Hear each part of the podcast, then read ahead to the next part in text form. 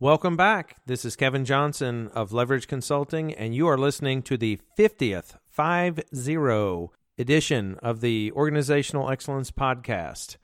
And in traditional senses, the 50th anniversary, even though this is not an anniversary, would be gold. I believe I will be bringing some of you some inspiration and a little bit of gold today. In this episode, I planned on talking a little bit about really, this is actually kind of a two pronged topic here.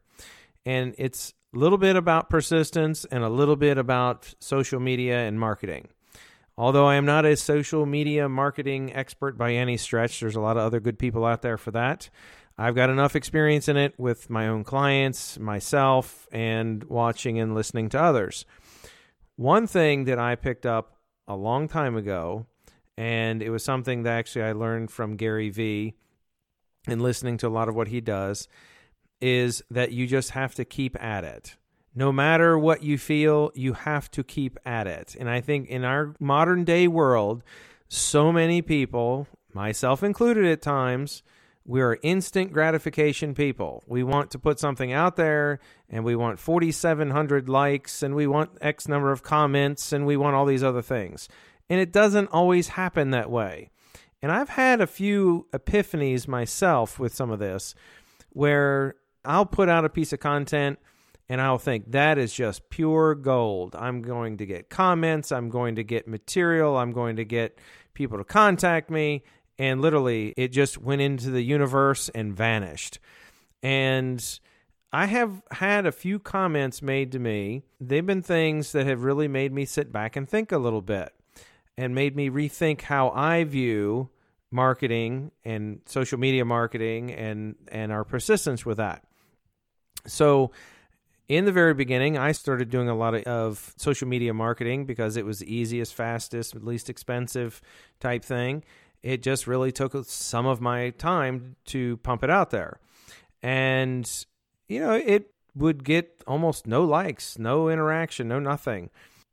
Then over time, I started to gain a little bit of following, a little bit of interaction. And now, even I feel like on a personal level, I should be seeing more. But when I get out on the street and I'm talking to people, some of the folks are my clients, Sometimes there are people that are just like an acquaintance of an acquaintance of an acquaintance type thing, someone I know, someone who I've never worked with professionally, someone I worked with a long time ago. And interestingly enough, they will comment on something that I put out two weeks ago. They will quote something that I put into a podcast. They will comment verbally about something that they read and how they thought it was very useful for what they were doing. And it's funny, these very people that I'm talking to you about have literally never commented, never liked a post ever. But yet, it's interesting how they'll be able to quote, comment, or or talk about things that I've been putting out there which is phenomenal. It's great that it, people are seeing it.